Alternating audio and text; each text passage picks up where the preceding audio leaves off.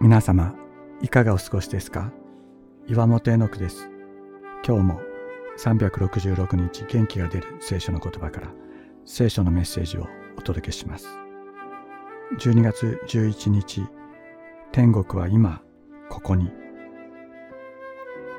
大抵の日本人は家族や友達が死んだら天国に行ったと言います。天国から見守ってくれると言います。しかし、ここで天国と言われるものは一体どのようなものなのでしょう。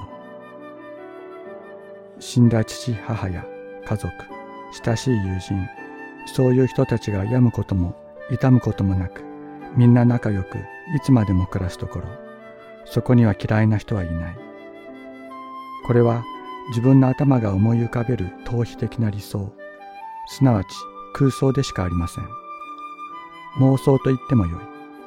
そんな空想や妄想が人を現実に救う力がないことは明らかです。聖書が言う天国とは人が死んでから行くところではありません。この地上にやってきて人を救うのが天国という言葉で誤解されている天の支配、すなわち神の支配、神の国なのです。そしてこの天の支配の中に招き入れられ、神との関係の中に生きるようにされた者たちを神は永遠に握ってくださる。天地を作られた神が永遠に私たちの神となってくださるのです。永遠の命とは死後の命のことではありません。今ここにある永遠なるお方との関係を意味するのです。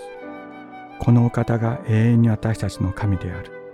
だから私たちも永遠の中に生きるのです。私たちは妄想の中に生きるのではなく、今、ここにやってくる神の国の現実の中に生きることができますように。